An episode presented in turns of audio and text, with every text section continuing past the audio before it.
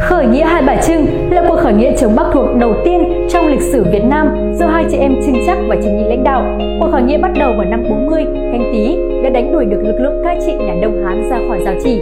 Đó là lần đầu tiên trong lịch sử người dân Việt đứng lên vì nền độc lập cũng như niềm tự hào của mình.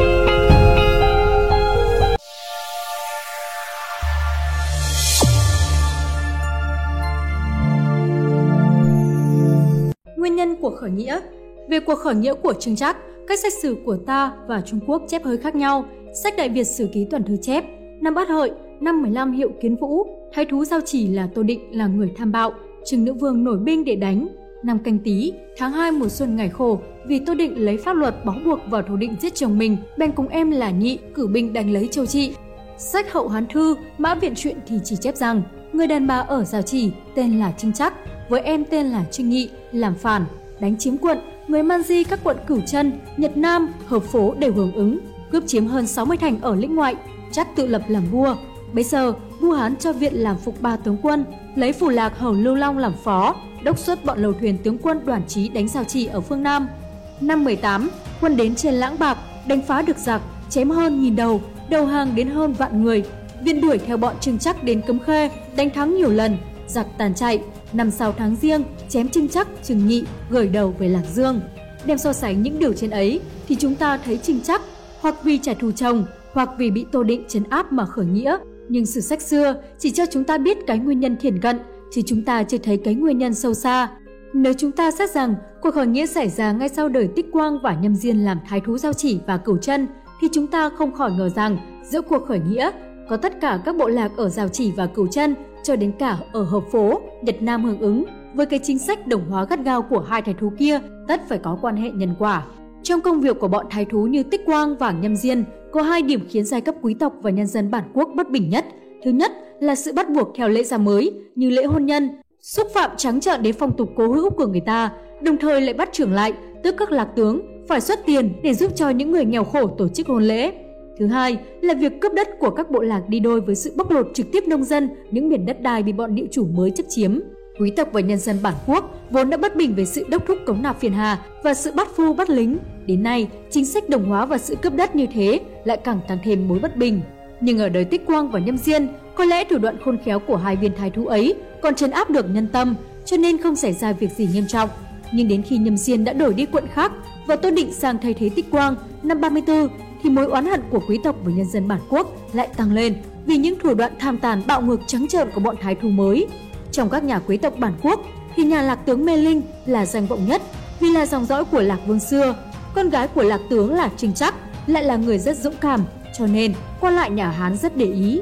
Con trai lạc tướng Chu Diên là Thi lấy Trinh Chắc tất cũng không phải là người tầm thường, cho nên cũng bị quan lại nhà Hán chú ý. Sau khi Tô Định từ chức hẳn đã dò biết được mối bất bình của các nhà quý tộc và biết rằng giữa hai nhà quý tộc Mê Linh và Chu Diên, cái quan hệ hôn nhân lại làm cho thanh thế của họ thêm to. Tôi định ngờ rằng ngoài quan hệ hôn nhân ấy lại còn có cuộc đồng minh về chính trị nữa. Lập tức, tôi định dùng cách đối phó, toàn dùng pháp luật để bắt cả hai vợ chồng. Trước tình thế bức xúc ấy, Trinh chắc bèn cùng chồng và em hiệu triệu các đồng chí trong hàng quý tộc bản quốc mà giới nghĩa. Các nhà quý tộc cùng với nhân dân bản quốc đã sẵn mối bất bình chất chứa, cho nên họ đều hưởng ứng. Cuộc khởi nghĩa thành công mau chóng dễ dàng là nhờ ở tinh thần đoàn kết giữa các nhà quý tộc được nhân dân theo, mà tinh thần đoàn kết giữa các bộ lạc thì đã nảy mầm từ thời kháng chiến chống quân Tân. Trải qua 200 năm dưới sự thống trị của nhà Triệu và Tây Hán lại được rèn luyện thêm nữa. Cuộc khởi nghĩa Về bước đầu cuộc khởi nghĩa có nhiều thuyết khác nhau. Thuyết thì cho rằng sau khi Tô Định giết chồng thì Trinh chắc rủ em khởi nghĩa để trả thù chồng. Thuyết thì cho rằng hai vợ chồng cùng khởi nghĩa, dù chồng tử trận, vợ kế trí báo thù. Vậy sau khi thi tử trận, Trinh chắc bèn lấy hát môn làm căn cứ, tự mình lãnh đạo cuộc khởi nghĩa để báo cừu. Điều ấy phù hợp với điều sử cũ ta ghi chép rằng Trinh chắc khởi binh để báo thù chồng. Nếu như việc Trinh chắc dù chồng khởi nghĩa thì chúng ta có thể giải thích việc ấy như thế này. Trinh chắc là dòng dõi lạc vương xưa, tức là con nhà quý tộc, đại biểu cho giai cấp quý tộc bây giờ, chắc cũng đại biểu cho lòng phản kháng của họ đối với ách thống trị của con lại nhà Hán. Vì thế, Trinh Chắc bị Tô Định tìm cách chấn áp. Đúng lúc ấy thì Trinh Chắc kết hôn với Thi, hai vợ chồng bị Tô Định bức bách nên đã nổi lên. Người Trung Quốc thấy thế cho rằng Trinh Chắc đã suy chồng làm phản là chỉ xét đoán bề ngoài vậy. Có lẽ sau khi Trinh Chắc kết hôn với Thi là đồng chí ở Chu Diên thì huyện thành Chu Diên càng thêm thanh thế về chính trị. Tôi định nghe tin của hôn nhân thì càng thêm lo ngại nên cử binh toàn bắt cả hai vợ chồng. Có lẽ vì thi đem quân chống cự thì bị hại ngay. Vợ bèn rủ em là nhị cùng kéo đảng chúng về giữ hát môn. Trinh chắc thủ hiểm chỗ ấy ở trong ấp của mình để tiện đường tiến đánh dinh thái thú ở Liên Lâu. Có lẽ lúc bấy giờ ở Giao Chỉ, di tích của chế độ thị tộc còn đậm đà, địa vị của đàn bà con gái còn cao, nên không những hai chị em bà Trinh cầm quân xứ nghĩa mà trong số người hưởng ứng, phụ nữ cũng chiếm một số đông. Sử ta chấp rằng, tôi định chạy về Nam Hải, nghe tin bà thắng lợi, không những tất cả các nhà quý tộc trong quận Giao Chỉ, mà đến cả các nhà quý tộc ở quận Cửu chân Nhật Nam và Hợp Phố cũng đều hưởng ứng. Chính chắc thu được cả thảy 65 thành, nghĩa là 65 thành ấp nhỏ lớn của các nhà quý tộc trong bốn quận, đều theo bà mà đánh lại các quan lại nhà Hán. Hậu Hán Thư chép rằng các thứ sử của thái thú chỉ còn giữ mình được mà thôi. Thứ sử bây giờ cũng đóng ở liên lâu với Tô Định là thái thú, đuổi được quan lại và quân lính nhà Hán. Trinh chắc được tôn làm vua, xưng hiệu là Trưng Vương, thế là đất Âu Lạc xưa trở lại độc lập. Cuộc xâm lược của Mã Viện Bây giờ, nhà Hán đương phải đối phó với nhiều cuộc khởi nghĩa của nhân dân Trung Quốc, cho nên sau khi nghe tin trinh chắc khởi nghĩa vẫn chưa có thể xử trí ngay được. Nhưng trong gần 2 năm, họ cũng không bỏ mất thì giờ. Họ đã sai các quận trưởng xa trở xuống Nam dự bị xe cộ, thuyền bè, đắp đường bắc cầu để vượt khe qua núi và chữ sẵn lương thực. Đến tháng 12 năm 17, Hiệu Kiến Vũ, tức tháng 1 năm 42, Mã Viện là viên lão tướng có danh, mới đánh dẹp cuộc nổi dậy của Lý Quảng ở Hoãn Thành, An Huy trở về, được phong làm phục ba tướng quân để cầm đầu đi đánh Trinh Trác. Cùng được sai phái với Mã Viện là Lưu Long làm phó tướng và đoàn chí làm lầu thuyền tướng quân. Bọn Mã Viện bèn phát binh hơn một vạn, lấy ở các quận Trường Sa, Quế Dương, Linh Lăng, Thương Ngô. Theo lời tàu của Mã Viện lên Vũ Hán, tháng 9 năm 19, hiệu Kiến Vũ, Mã Viện đã lấy 8.000 người ở các quận trên làm đại binh và lấy một vạn 2.000 tinh binh ở các quận thuộc về bộ giao trì.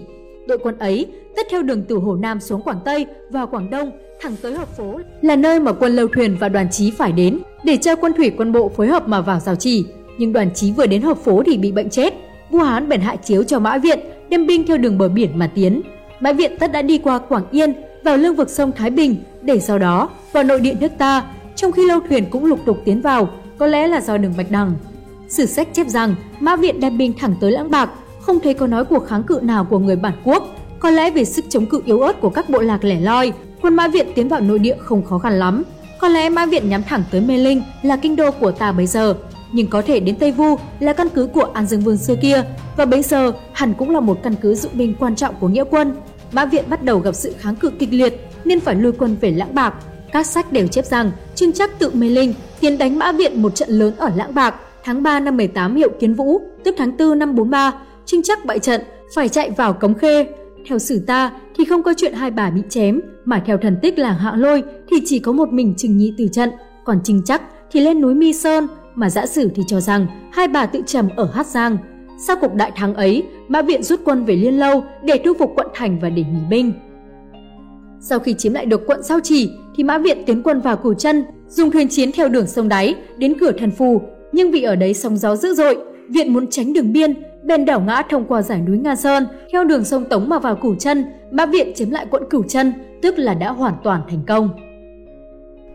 Cuộc khởi nghĩa Hai Bà Trưng là biểu hiện sự đấu tranh bất khuất của nhân dân và quý tộc nước Âu Lạc không chịu cúi đầu dưới ách thống trị của ngoại tộc. Nhờ sự đoàn kết giữa các bộ lạc không cam chịu mất tự do và được nhân dân ủng hộ, cuộc khởi nghĩa đã thành công dễ dàng. Nhưng nhà nước tự chủ do Trưng Vương xây dựng với sự tập hợp các bộ lạc, trong ấy về kinh tế thì quan hệ sản xuất thị tập còn nặng, về chính trị thì xu hướng phân tán tự lập còn mạnh, chưa có cơ sở và tổ chức vững chắc. Cho nên, trước sự phản công mạnh mẽ của quân Mã Việt là lực lượng quân sự của một nhà nước hùng cường thì nó không thể duy trì nổi. Vì thế mà sự thất bại cũng mau chóng và dễ dàng. Còn bạn, bạn cảm nhận thế nào về cuộc khởi nghĩa Hai Bà Trưng? Hãy comment ý kiến của các bạn cho chúng tôi thấy nhé! Nếu thấy số này hay, đừng quên bấm like, share để lan tỏa thông tin này tới mọi người và nhớ bấm subscribe kênh Từ điển lịch sử để cập nhật thêm nhiều thông tin lịch sử bổ ích. Còn bây giờ, xin chào và hẹn gặp lại!